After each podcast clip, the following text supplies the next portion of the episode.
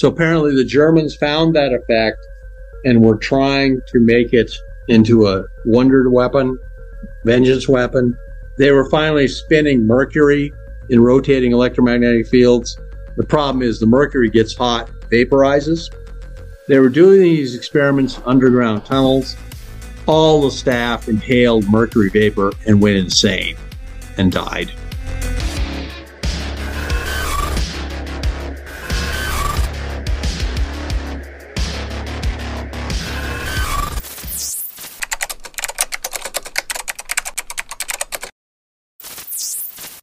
So Tesla was right all along. He actually had his own unified field theory. He wasn't big on mathematics. He was more like a guy who walked in the lab and did stuff. So we don't understand his concepts. He never really wrote down a scientific article and published it. He just talked about it. He said it's possible to change gravity with electromagnetism. He also criticized Einstein's theories. He says there's no such thing as relativity and stuff like this. Quantum mechanics. He didn't believe in quantum mechanics. He didn't believe in even Einstein's theory of relativity. Einstein and Tesla were actually alive at the same time. They actually met once. And the picture of them standing next to each other shows that neither of them were happy to be standing next to each other. They did not get along. Oh, here's a really interesting piece of history that will maybe come out eventually. During World War II, they hung big electric cables around ships and pulsed them with alternating current to demagnetize them. So they didn't have any steady magnetic field. It was magnetic field was oscillating. This was to protect them from these fancy German mines that the Germans had invented. You didn't have to hang mines on the chains with the big spike, you know, the ball with fuses hanging out each side. So if the ship ran into it, this would go off when the ship passed close by because of the magnetic field. And so they hung these big coils, they put up these big generator sets on these ships so that they mm-hmm. could sail in places where, because U boats would actually lay minefields under the sea. Nobody knew they were there until you tried to run a ship through there. The British found this out the hard way. So they were demagnetizing the ships using these big electromagnetic fields around the ships. Okay. Now, they'd also invented radar. Tesla wants to help with the war effort. He says, I have an idea that'll not only hide the magnetic field of the ship, it'll hide its radar signature. You can make the whole ship disappear from radar. And he was an expert at making plasmas, Tesla coils. So he apparently came up with this experiment where they mounted a bunch of Tesla coils on this ship and made a bunch of plasma around it, and they got it to disappear from radar because the radar would be absorbed by the plasma rather than bouncing back. Okay, it's the middle of a war. We're fighting a war. If we can make ships disappear from radar, that would be a good thing. The Germans and Japanese couldn't see us coming because both the Germans and Japanese had figured out radar too from the British. Okay, so they put a bunch of Tesla coils on top of this ship, and it's just a minesweeper or something. It's not really a destroyer or anything. It's just a small warship that they had available. So they turn on all the Tesla coils. The ship doesn't just disappear from radar, it disappears. That's the story. It disappears completely. Just the Philadelphia experiment? This is the Philadelphia experiment. And you know, there's a whole folklore about that. And everything about the story makes sense except what happened when they turned on the Tesla coils. They made the ship disappear supposedly, then it reappeared with guys still trapped in the deck plates and stuff like this. Five sailors got killed. The story I heard was the effect on Tesla, who was an old man at that point. He was just devastated that people had gotten killed as this experiment. Nobody had ever gotten killed in any of these experiments. This experiment had gone completely wrong. Weird shit had happened that he didn't expect. And they say they actually called in Einstein, who was then in the United States, to have him look at the results try and figure out what had happened. They didn't know what had happened. Tesla didn't know what had happened. And Einstein looked at it. He and the best they could come up with is uh, the ship went out of a dimensional porthole into another dimension and then came back when they shut off the power. Anyway, in the context of World War II and the context of what Tesla had done with his life work, and also Einstein's interest in unified field theory and stuff like this, the whole premise of the story makes a lot of sense. The only thing that doesn't make sense is the reports of what happened. And, and they say that Einstein and Tesla, even though they didn't like each other, were forced to kind of work together. Now, Tesla died shortly thereafter. Apparently, the stress of this, and especially they say that he was brokenhearted over the deaths of these sailors, that he died. It killed him, basically. And here's the other wrinkle to the story Donald Trump's uncle was in charge of the FBI team that came to Tesla's apartment and took everything, everything. They took the toilet paper off the rolls because he's written stuff on the toilet paper while he was sitting on the can. You know, they took everything. And it's still locked up someplace. It's locked up with the Ark of the Covenant, you know, that big warehouse they show at the end of the Raiders Laws. I love that movie. And so, anyway, but that's the story. So now, if you use Tesla fields, the rotating electromagnetic field, and we use them all the time in every induction motor we have, unless you want to generate really high torque at low speeds, you don't use brushes in motors anymore. It's all induction. It's just a piece of metal spinning in a spinning electromagnetic field because they last a lot longer. Brushes wear out. I mean, they're carrying all this electricity, they're brushing against mm-hmm. each other, there's friction. You don't want that. No. Maybe if you got an automobile starter motor, you use brushes in it, DC or even AC, because that's got to produce a lot of torque at low speed.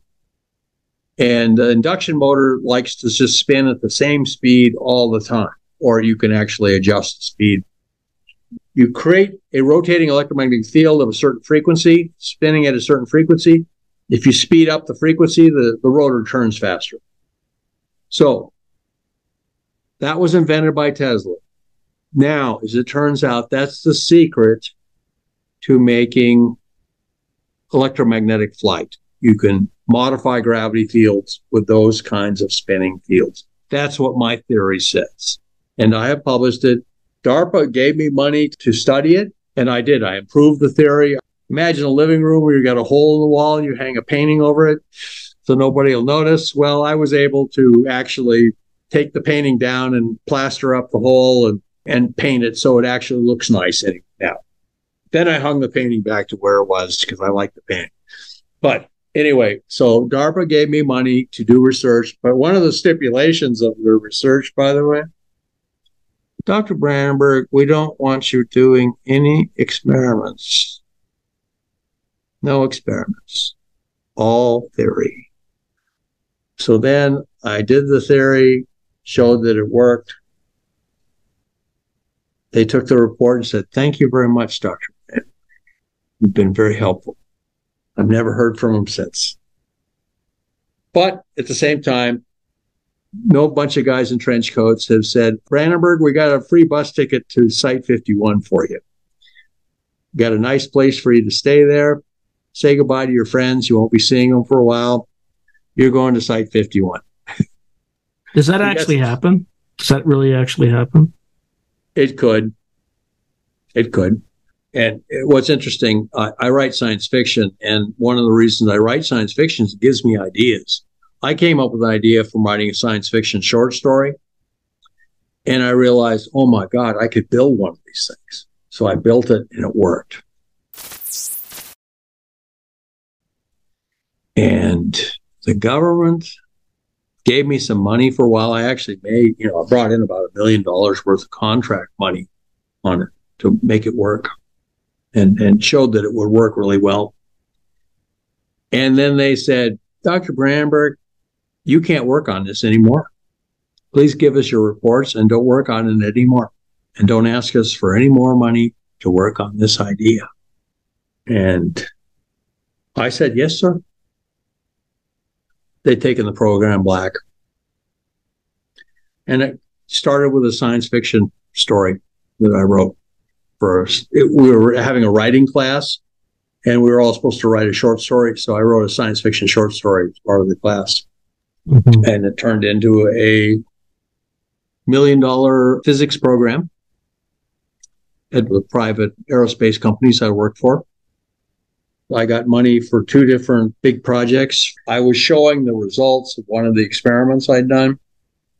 And there was an Air Force colonel visiting our facility. It, this was in Wisconsin. I was working at a company in Wisconsin.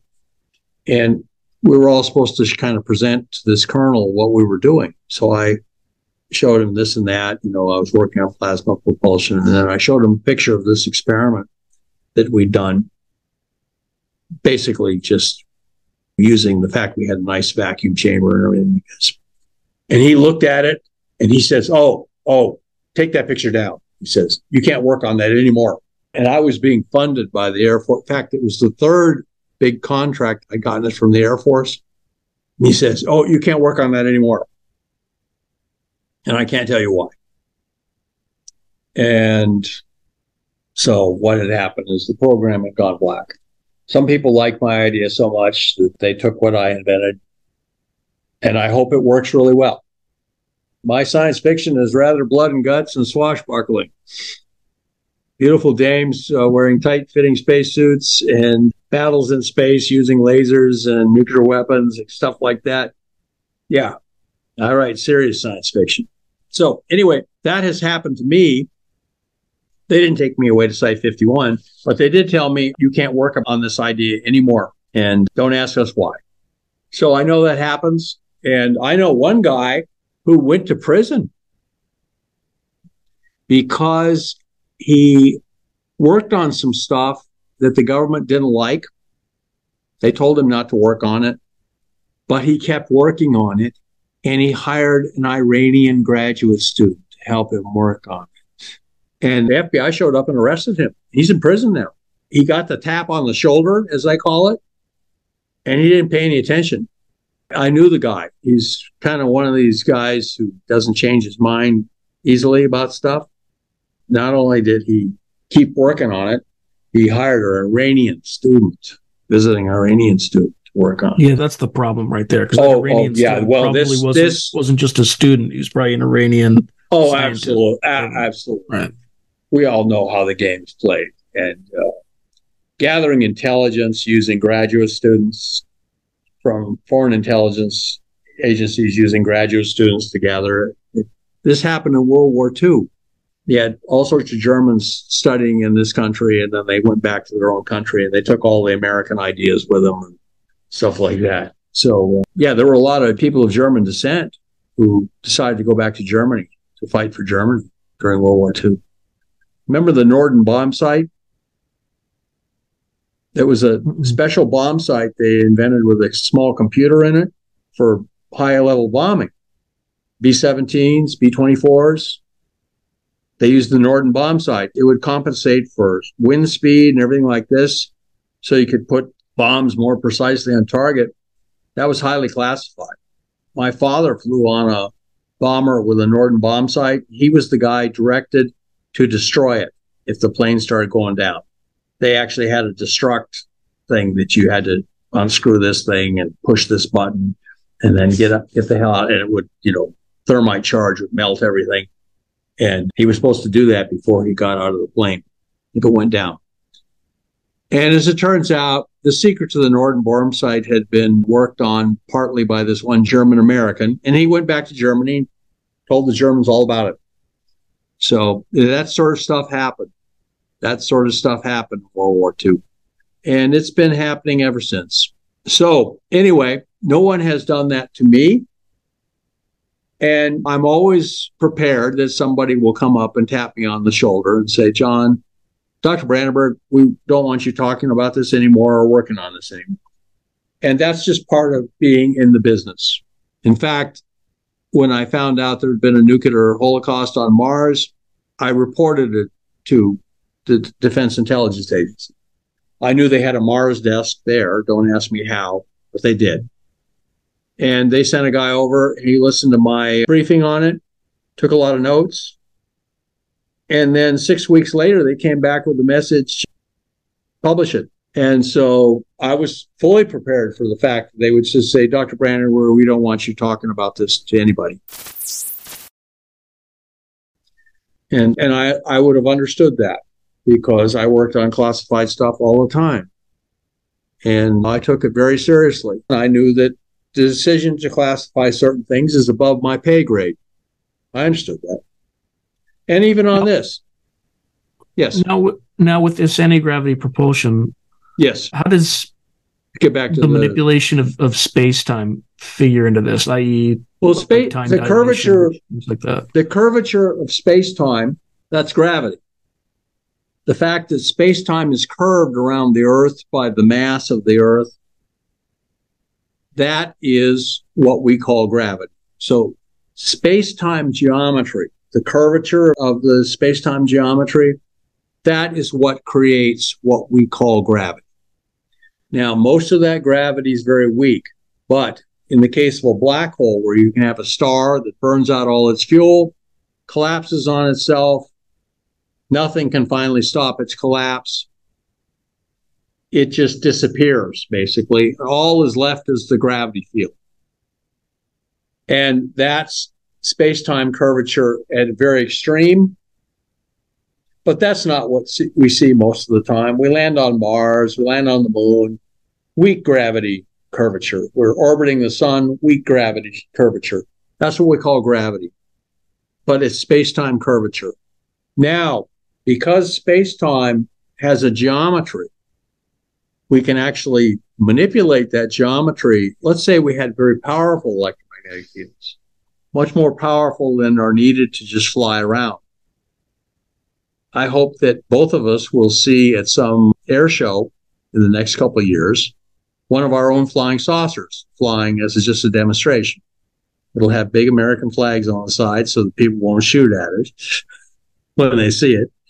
And they'll just say, here we are. We're flying around in this flying, you know, it'll be Air Force or Navy flying around in this flying saucer for, you know, they'll do a flyby for the crowd. So I think we have the technology to do that now. In fact, there's suspicion that the Germans had actually figured out how to do this in the final years of World War II, and that that was confiscated by the U.S. government. But the Germans considered it their most secret. You know, they had an atomic bomb program. Thank God they put Heisenberg on char- in charge of the uncertainty principle. He was a mm-hmm. real physicist, and he looked on it as a physics problem, not as a strategic war problem. And he was uncertain. Heisenberg was uncertain as to how to actually proceed to the building of an atomic bomb. They actually spent more money on the V 2 rocket program than we spent on the Manhattan program. Give you some idea of how desperate Nazi Germany was. So they had another program going on of gravity modification. The person that was considered their most important project Einstein started working on his unified field theory while he was still in Germany, and he was still a very, you know, he's a rock star. So if he's working on unified field theory, a lot of people, that's what inspired Kaluza and Klein who do their work on it. So the Germans knew all about that. And as it turns out, if you do experiments where you spin gyroscopes in a lab with Tesla three phase power and measure their weight very carefully, something you wouldn't do unless you were really looking for something. You measure a small weight loss when the gyroscope spins up. And then here's the interesting thing it only works if you spin the gyroscope in a counterclockwise direction. If you spin it in the clockwise direction, it doesn't do anything.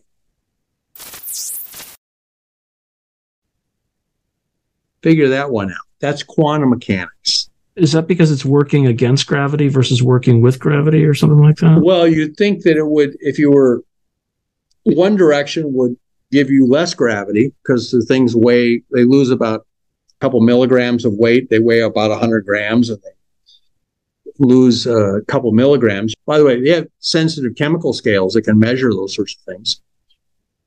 And they even had them in World War II, especially the Nazi government. Mm-hmm. Germany was the center of science before World War II. So you can do that. And then when you spin the direction so it's in the opposite, the spin vector is in the opposite direction, pointing down instead of pointing up, you don't get any effect. so, uh, some Japanese guys named Yamaguchi and Hamasaki repeated this experiment that had actually been reported in a Russian scientific journal. Mm-hmm. This peculiar thing where you would lose weight spinning in one direction and no weight change in the other direction. So they repeated it and they published it in Phys Letters, big prominent scientific journal. Immediately, immediately, someone came out with a study saying there's nothing to this. We rotated a gyroscope and got nothing. Mm-hmm. Turns out they used compressed air to spin the gyroscope, not Tesla three phase fields. Instead of using, right. there's no electricity involved. They use just spinning, they use compressed air turbine to spin. And I would talk to people. I said, well, look, we did it. So we got actually some money from a bunch of UFO people to repeat the experiment. We got the exact same result. It wasn't hard to see. If you were looking for it, you could find this. So apparently the Germans found that effect and were trying to make it into a wonder weapon, vengeance weapon. They were finally spinning mercury in rotating electromagnetic fields. The problem is the mercury gets hot, vaporizes. They were doing these experiments in underground tunnels. All the staff inhaled mercury vapor and went insane and died. Germans, well, are losing 30,000 men a day in Stalingrad. They don't care about human life anymore, even of their own people. So they figured out how to do the experiments more safely. Finally, the Russians are approaching.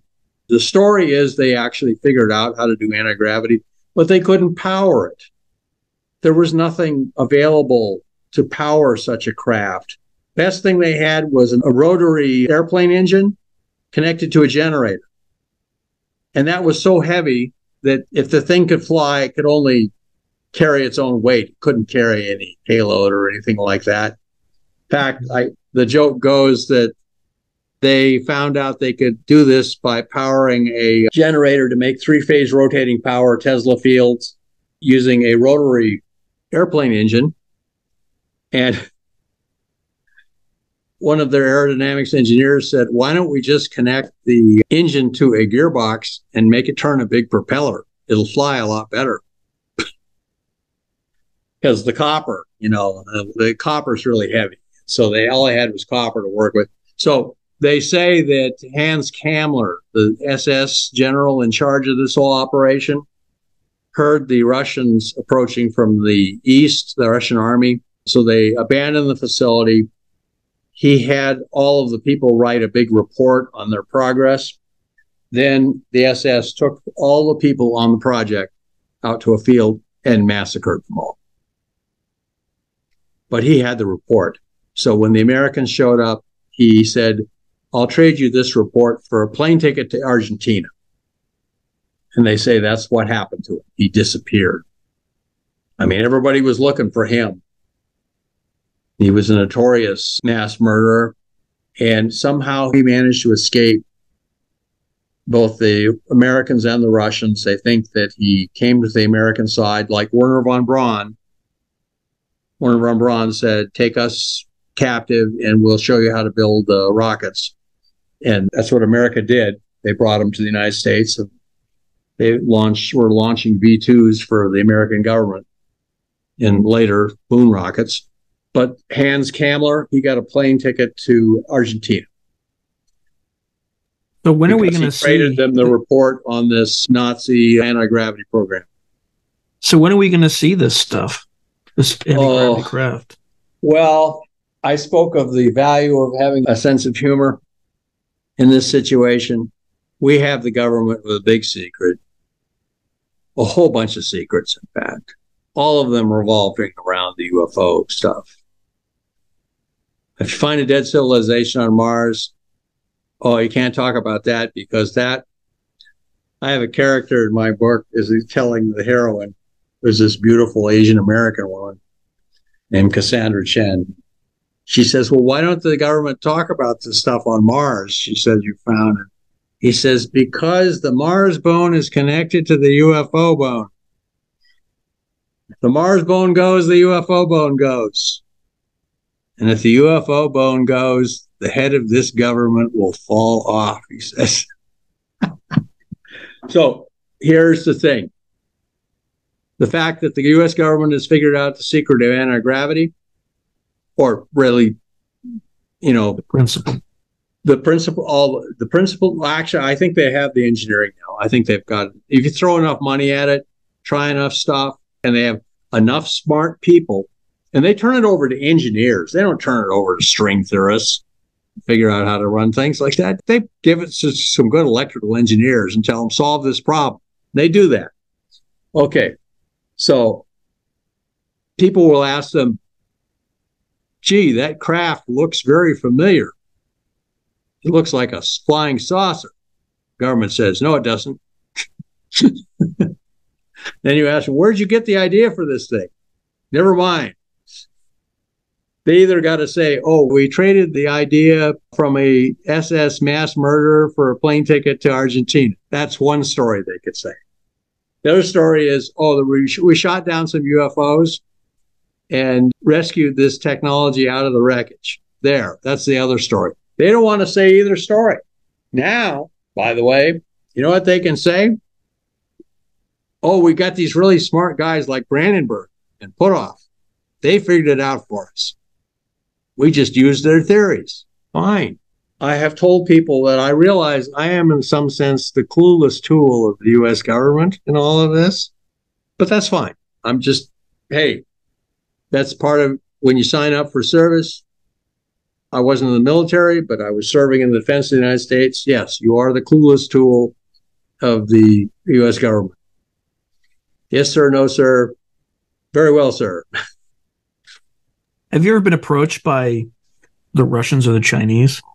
Very obliquely, I think. And I was waiting for something like that to happen. Conferences. I always try to be friendly to everybody. That's, you know, but I don't want to go visit Russia and lecture on this. I certainly don't want to go to China and lecture on this. Maybe that my plane ticket there is just becomes a one way ticket rather than. Hey, I used to work on all sorts of classified programs. I, I can't go traveling to right hostile foreign countries. I'm You're afraid probably not even, even allowed. There's probably a you probably have a restriction anyway. Oh, oh, I'm sure I do. Even though my clearance has long since lapsed. In fact, they they asked me. They said, "Do you want to keep your clearance?" And I said, "I'm going to go teach at a university in Florida with people from all over the world as students there. I don't want to be considered to be part of this program anymore. That would be, you know, I'm going to try and forget everything all the details of everything I learned here. The program on anti gravity, I heard one guy say, we were working on this program for the government and they told us not even to think about it when we were off duty. Fine, good. You know, that's the way you do it. And it's been a great experience. And I got a lot of papers published. I got people mad at me which I consider a great compliment. And I just got a new journal article accepted in a scientific journal in India, which is India is now turning into a scientific superpower. Yeah, they uh, just sent a probe to the moon, right? Oh, and it worked beautiful. Beautiful. Unlike the Russians where it just crashed into it. Oh, it's so sad about what happened to the Russian probe. They said it had a software error somehow somebody uploaded something, some wrong command to the, you know, the computer on board the thing got a virus somehow. That's a terrible thing. Very regrettable. You know, it did make a nice new crater on the moon. We'll name the crater after the project head in uh, In fact, they say the head of that project mysteriously has passed away. I think he fell out a window or something. He was looking at the moon, fell out the window. It's a shame. It's a terrible thing to hear. So, yeah, this stuff is very serious.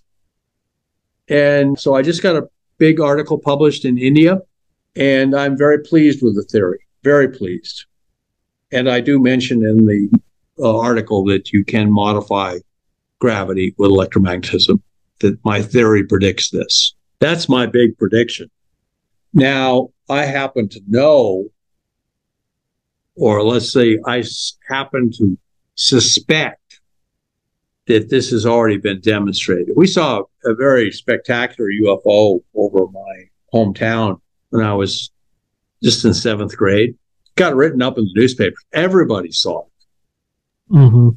And it was during the same episode that resulted in the swamp gas reports from in Michigan. Yeah. Michigan. You know, yeah. You what you saw was swamp gas with corrugated uh, metal surface, you know, stuff like this. You know, yeah. What was really confusing to me, let, let me put it this way. When I read the Condon report, they ended Project Blue Book. And I had heard about the first animal mutilation reports. And I thought, you know, I'm just in high school. I thought if people came from outer space, they would never do something. I kind of went into denial about the whole thing. I thought, well, they've taken care of that. That's not a problem. That's not something I need to worry about. And I refused to think about it for many years because of that. Snippy the horse convinced me that there was nothing to the UFO thing. So I went into denial myself. I said, if people from outer space came and did that, that doesn't make any sense. Therefore, they can't be from outer space. This whole thing is some kind of weird hoax. And then when I went to Lawrence Livermore National Lab, we were a bunch of graduate students. We're just interested in getting our PhDs and getting out of there, getting a good job, and buying a nice house for our wives. That was our big goal. And I like to say that they told me the world was flat at Livermore and that I should stay away from the edges. Meaning, you know, watch your P's and Q's around here, Brandon. They actually called us together at one incident in like 1975 and said, if anybody asks you if warp drive is possible from other star systems, you say no, it's against the law. It's against the law of relativity. And we all actually were sitting there munching our donuts and drinking our coffee as we were listening to this five minute statement ahead of this physics lecture was by the head of our department. He says, anybody asks you about warp drive? You say, no, it's against the law. Warp Drive, of course, was a big feature in Star Trek. And we all looked at each other and we actually said, why would they tell us not? Why are we become shills for the government saying that there is no such thing as, but we're all graduate students, so we just didn't talk about it.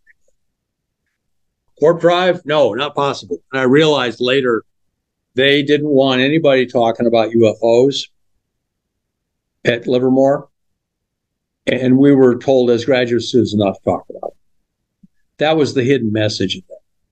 We know that if there's UFOs, extraterrestrials, they can't come from the solar system.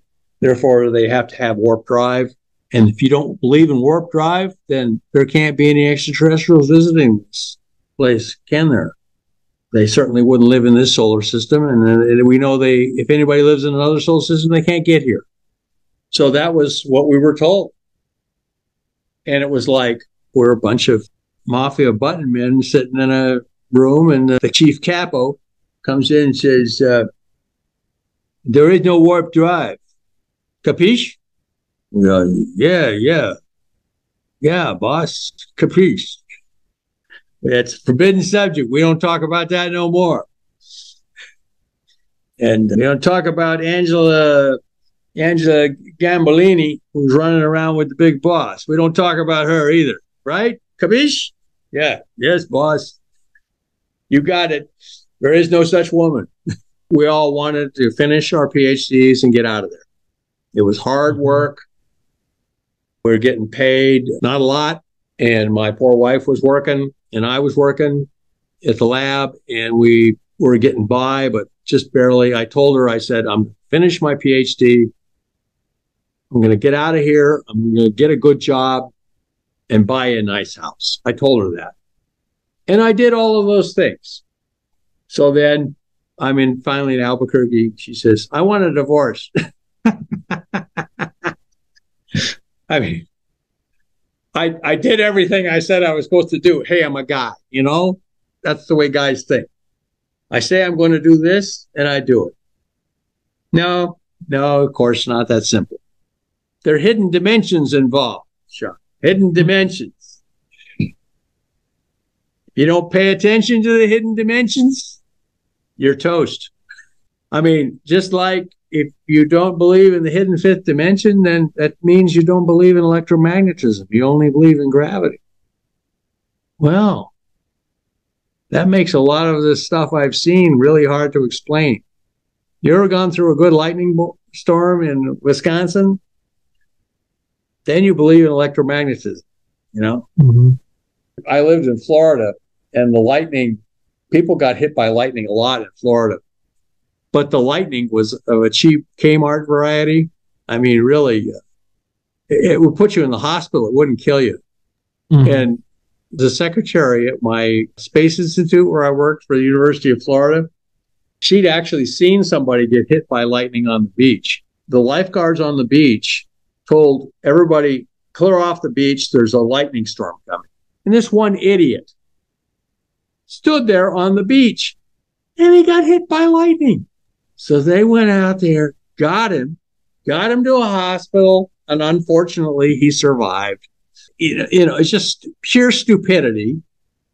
Lightning hit people a lot because there's nothing. Uh, Florida is as flat as Kansas, and there are no mountains. Not even the trees are very tall because the hurricanes come along and blow over tall trees.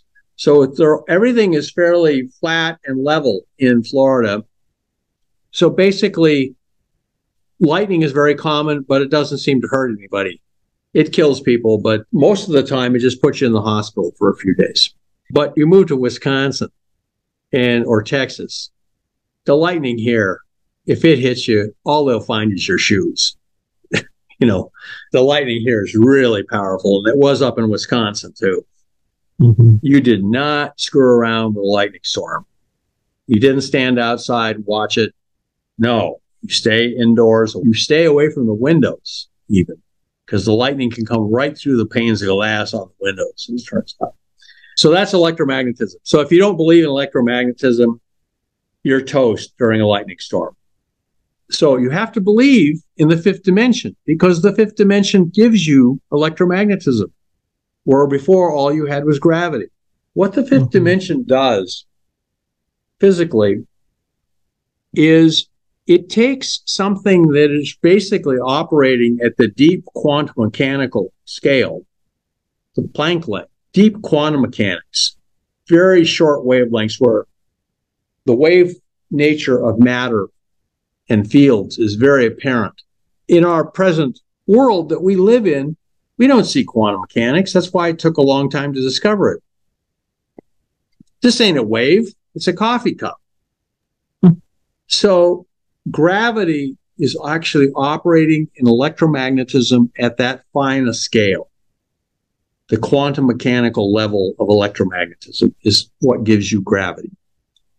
What the fifth dimension does is it like suddenly allows electromagnetic fields to be big, where before they were small. Instead of the micro, suddenly you have macro fields big magnetic fields, big electric fields. In fact, if you're standing on a beach during a lightning storm, you learn that the hard way. So the fifth dimension gives you electromagnetism, even though it exists as a microscale. Oh, then the secret to all of this is the number 42. The number 42 as it turns out, and this was worked out by another German physicist named Lenz, spelled with a Z, Wilhelm Lenz. It was right after World War II. Here's the cities are ruined. Uh, you know, my father bombed Nazi Germany during World War II. He was very proud of it when he did it, and then later in life, he felt guilty about it, blowing up all those women and kids. But it was a war. But anyway, so this guy's in 1951. He's looking at the measurements of the proton mass to the electron mass, and it's the ratio of 1836 point like one. For some reason, he discovers that this is given almost exactly the 13 parts per million. Close enough for government work by the number six times pi, you know, pi as in apple pie, you know, round, pi to the fifth power. Pi to the fifth power. I don't even know how he calculated it back in 1951. That's a hard number to calculate. Anyway, six times pi to the fifth gives you the ratio of the proton and electron mass. And then you take the square root of that and gives you 42, which is the center of my gem theory. I kept thinking, why this number 42? And why is it the square root of six times pi to the fifth power? I found it. And that's what's in my latest article. The secret to 42 being the square root of six times pi to the fifth power is from quantum mechanics. Max Planck, the great German physicist who got the Nobel Prize, he invented quantum mechanics. He figured out what's called the black body curve. The curve of radiance versus wavelength. Mm-hmm. If you have some steel, you heat it, it glows dull red. You heat it some more, it gets red hot. It's bright red. Heat it some more, it turns orange. Finally, it turns yellow. Finally, it's white hot. You keep heating it, by the way. Of course, the steel melts by the time it's white hot. You keep heating it, it turns blue hot, like an acetylene torch. That's the black body spectrum the wavelength of the light, where the peak of the light is, gets to shorter and shorter wavelengths as you get things get hotter. Planck figured this all out. He also figured out how much energy, if you have a piece of iron at a certain temperature, how much energy does it radiate? How fast does it cool off? You pull a chunk of white hot steel out of the furnace, how long before you can touch it? Well, as it turns out, it cools off because of radiation. Radiates visible light, finally infrared light, finally just radio waves. You can feel the heat when it's just infrared light, even though you can't see the light from it anymore. You can feel it on your palm of your hand. Finally, if you're smart, you hold your hand up close to it. If you don't feel any heat from it, you know you can handle it. If you're really clever, you sprinkle a little water on it, and see if the water evaporates. But if the water doesn't evaporate, then you know it's safe to handle. Okay. The thing that the physics that determines that curve of spectrum radiance is called the Planck distribution. It's called the black body, and it was worked out by Max Planck. He had to invent quantum mechanics to explain it. He invented Planck's constant to explain that. When you combine everything and you want to know the amount of energy radiated by one chunk of steel that's white hot, if you know its temperature, you can actually predict how much energy it radiates per unit of surface. And that is called, it goes as T to the fourth power times what's called the Stefan Boltzmann constant because it was measured in the laboratory. Planck worked it out exactly using quantum mechanics. He got the precise number that they got in the lab. But before that, they just measured in the lab. They said, gee, if you have a piece of hot steel, it radiates this much power. It's the T goes to the T to the fourth power, and it has multiplied by the Stefan Boltzmann. Stefan Boltzmann constant is just a number, experimental number. Then Planck showed you could derive it from quantum mechanics. And sitting in the middle of the Stefan Boltzmann constant is six times pi to the fifth power. So six times pi to the fifth power, which is the secret to the proton electron mass in my theory, comes from quantum mechanics. Say the electron is just a particle, it's cold. The proton is three quarks racing around in there, banging around inside. It's hot. You estimate a temperature from uh, nuclear physics the rest mass of the pi meson. You know what size the proton is. The proton is actually the same size as an electron, except the electron isn't supposed to have a size. It's just the size you get mathematically. The proton, you can measure its size using nuclear scattering. They turn out to be the same number, same size. So if you say there's a sphere the size of an electron and you imagine these quarks bouncing around inside each other and they're radiating gluon fields that are uh, follow the Planck distribution. Out falls six times pi to the fifth because of the Stefan Boltzmann constant, which was worked out in detail by Planck. So the thing that makes the gem theory work and the number 42 is the same thing that gives you the light of the stars, the light of the sun. It gives you the light of a campfire and the warmth you feel standing next to another human body. Same physics. The proton is white hot and all its energy and mass, mass equals energy, all its energy is in those fields and they're obeying Planck's distribution. So that's where you get six times five to the fifth. So the gem theory with this number 42 is actually derived from the most fundamental quantum mechanical theory of electromagnetism.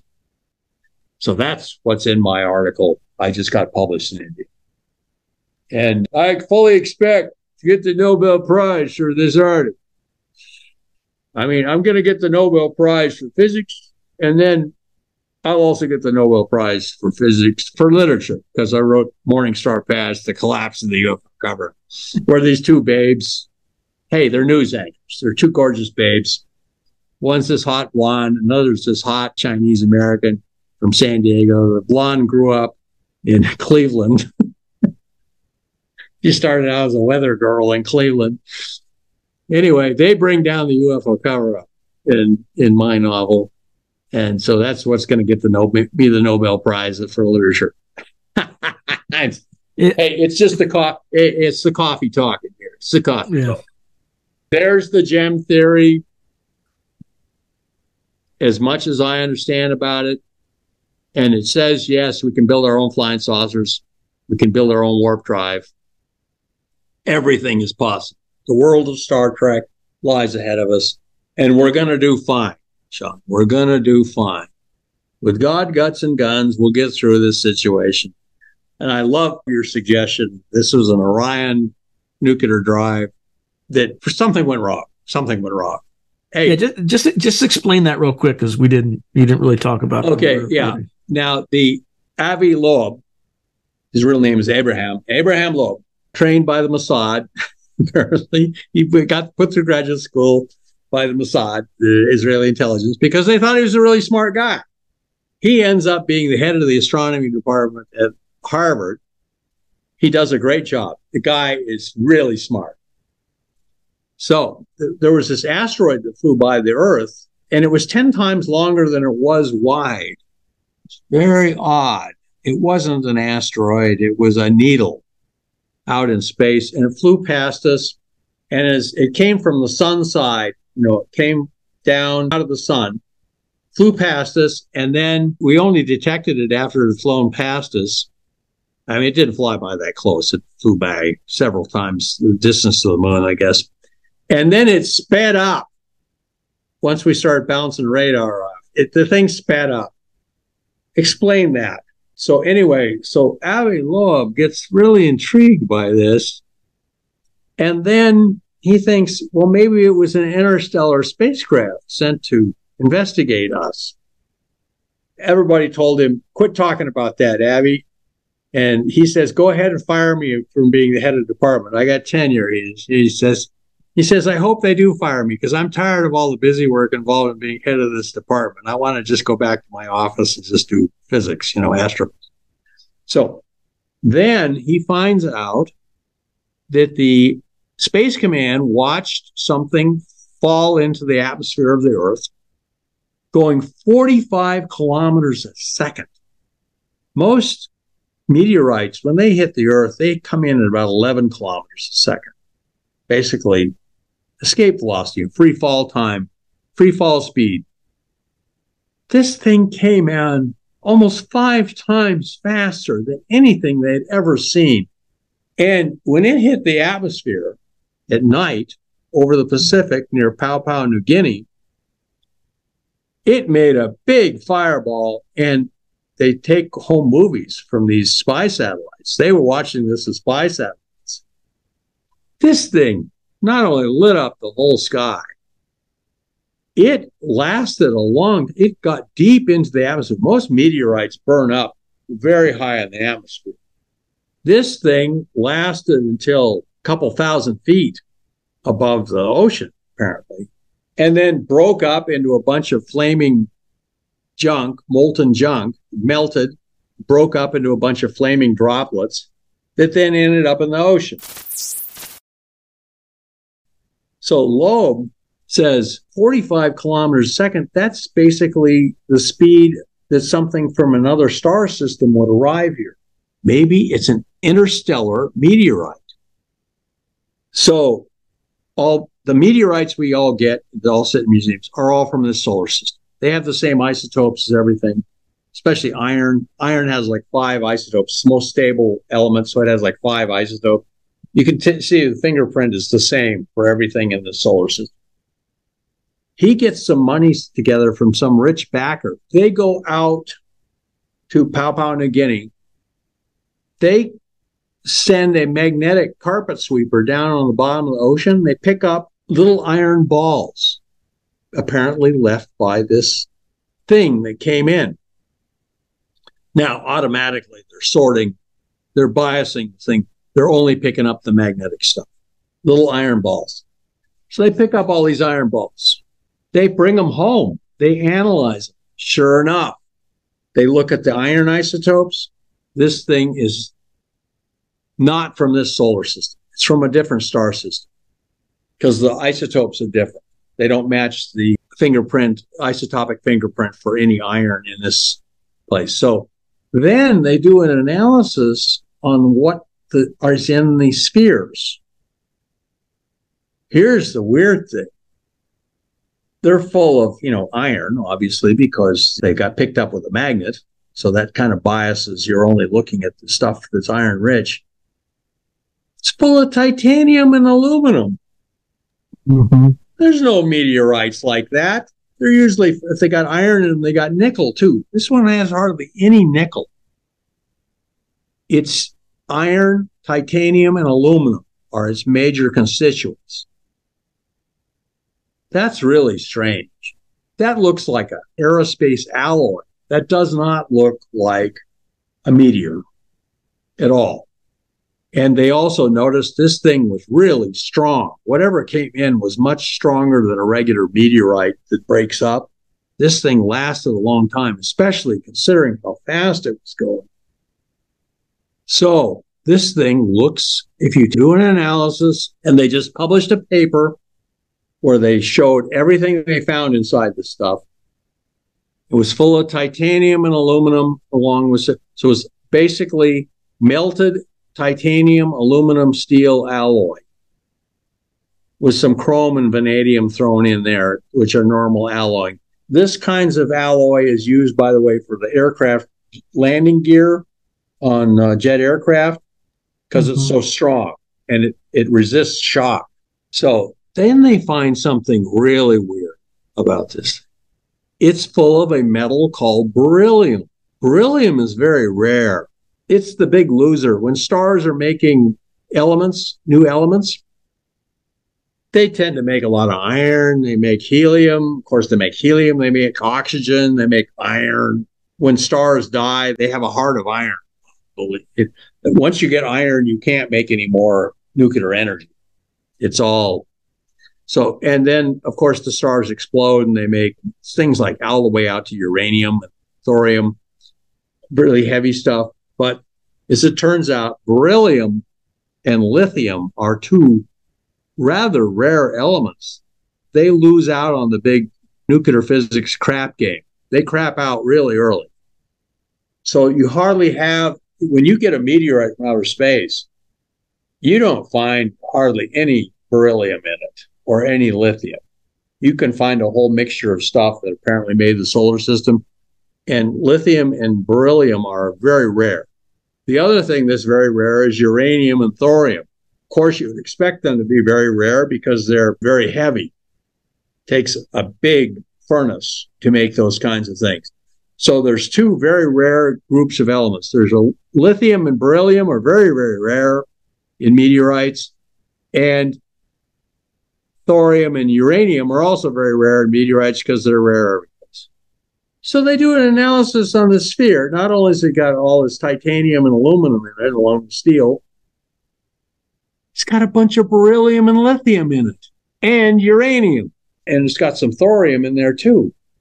And these things stick out like sore thumbs. You've got stuff from the very rare elements from the very bottom of the periodic table, you know, the top of the periodic table, the light stuff, beryllium, lithium, very light. And then you've got uranium and thorium, the heaviest things. And they're both spikes in the element distribution of this spheroids. Plus, in the middle range of atomic weight is aluminum, titanium, and steel.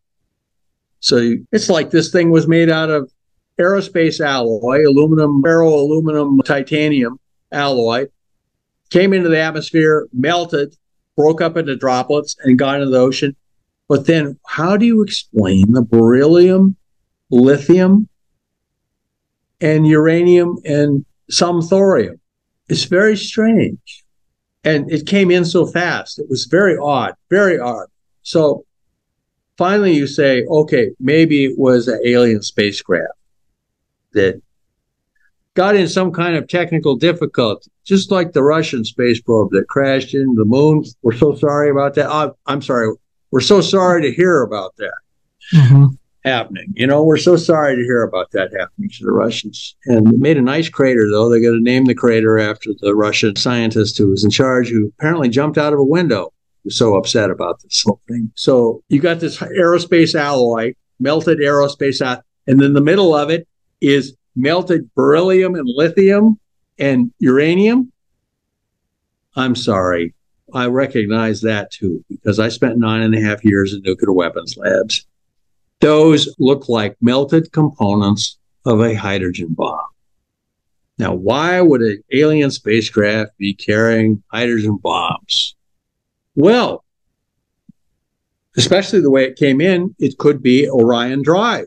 This was first proposed by a bunch of nuclear physicists, as Ted Taylor proposed this you could set off a series of atomic bombs and get a spacecraft up near the speed of light so it could travel in between star systems.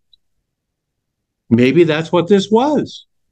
Maybe somebody sent a probe from another star system using this Orion drive, a series of nuclear weapons, and they had a series of nu- nuclear bombs that were supposed to slow them down when they got near the Earth. But for some reason, there was a, some problem. Some problem occurred.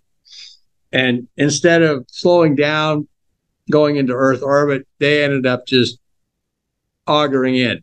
Hey, we all know about that. Anybody's a pilot knows somebody who's augured in. Let's assume there wasn't anybody on it. It was just a probe, and it was powered by Orion Drive, bunch of nuclear bombs. And nu- nuclear bombs didn't get all used up because they couldn't uh, do the braking maneuver that we were supposed to. So they came in basically at 30 kilometers a second, and then the Earth's gravity added another 11 kilometers. They came in at 45 kilometers a second and hit the atmosphere. So let's suppose it was interstellar probe powered by Orion Drive. There. That what else? would explain. What did you think it was before I mentioned the Orion drives? You know, I'm a science fiction writer. Hey, And and, that, and and not that you're. I'm not saying you're wrong. I'm just saying, hey, could have been the Klingons. You know, flying around uh, a starship with a bunch of nuclear weapons on board. Could have been that. And they augured it. Who knows? But I like the Orion Drive better because it's we're all trying to make nice. There's a saying I heard several times in aerospace business: never attribute to malice what can be explained by incompetence. That Yeah. pretty much describes most everything, right? that describes most everything. A lot of this stuff, no, people weren't doing it out of malice. It was just stupidity. It could be just a probe. It was supposed to explore the Earth. I mean, make a lot of noise. We would attract a lot of attention. So they sent an Orion drive here, and it was supposed to slow down when it got near the Earth, but uh, something went wrong. So the brakes failed. The brakes didn't work. And the brakes turned out to be, uh, well, like it got boosted up to light speed by nuclear bombs. And then they had some nuclear bombs to slow down. And those didn't work for some reason. So it was an unfortunate action. It was incompetence. There was nothing malicious about it. They weren't sneaking around here with a bunch of nuclear bombs on board. They were just trying to pay us a visit. And something went wrong. They never got to. Uh, so anyway, so it all burned up in the atmosphere. So I love this idea. It was an Orion drive that went wrong. No malice involved, only colossal incompetence. We hope. We hope. We hey, I write science fiction.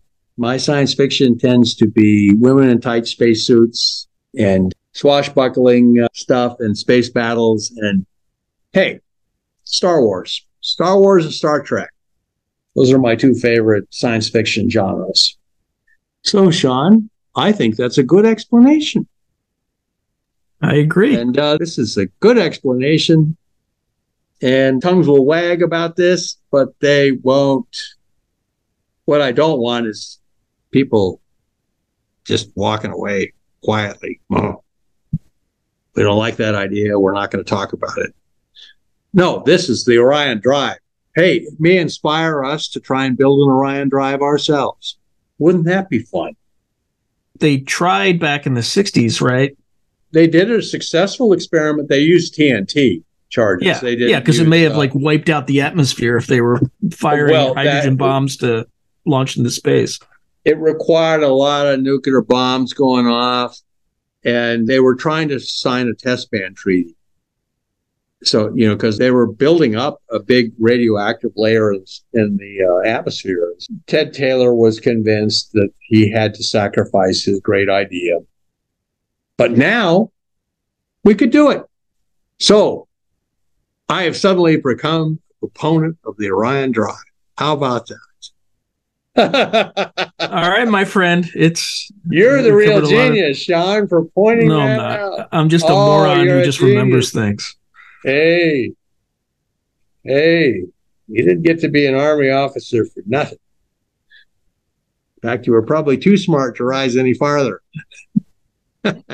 Yeah, probably. Well, Uh, yeah, anyway, I just that's not go. That's not good. Well, anyway, Sean, that's it's been a marvelous discussion, and yeah, we you got a lot of stuff to work with here. I certainly But did. I love you. I love your Orion Drive thing, and you're going to hear me crowing about it. How about that? I got All right, my Texas friend. Dragon Rights. This was my. I'm going to present it at the co- upcoming. just say it's your idea. I mean, it's out. It's out in the open. I don't. Oh, oh, oh, no, no. I, well, I'll just, I'll just say it was suggested. You, you, you don't want me using your name? You can. Yeah, you can use my name. Okay, it was Sure. a suggestion of uh, Sean, Sean Hazlett that uh, this is an Orion Drive probe from a, from a nearby star system using Orion Drive. And I love it. Everyone will love this idea. And it may inspire us to try and try it ourselves. I think we're working on it. I think NASA's actually working on something like that. I, I think so. And they tested the Orion drive using just conventional explosives. It worked great. Yeah. And they would have had to test things in the atmosphere. We can put stuff out in space now and test it out in space. And as Yeah, long as yeah, I think that's the plan. You you you assemble all this stuff out in space, and Oh, then, oh yeah. and then you fire the hydrogen bombs. And you make sure this is all an internationally supervised thing, you know? yeah. And I think this is a wonderful. I'll be proposing this project. How about Well, now that? you'll be able to sleep tonight. I can sleep tonight. Yes. Thank you, Sean. Because it's not like a natural it's not like a natural nuclear reactor which has a completely dis- different signature like this has Yeah. the exact same signature This has the exact same signature. Exact same Yeah. signature. And so this is uh this is just great. This is just great. Okay, Sean, I'm going to let you go. Or you know, do you have anything else you want to ask? no i think we covered a lot of ground The answer I is appreciate 42. you 42. I appreciate you By the way, and, uh, 42 comes from Alice in Wonderland. All people wa- taller than a mile high must leave the courtroom. It's about scales. And that's what, of course, grandis et medianus. The grandest can't talk to the medianus, which is the king. He's only, uh, he's short for his size anyway. So he tells Alice that she has to leave the courtroom because she's now a mile high. And she says, Thank you. yes, Your Majesty.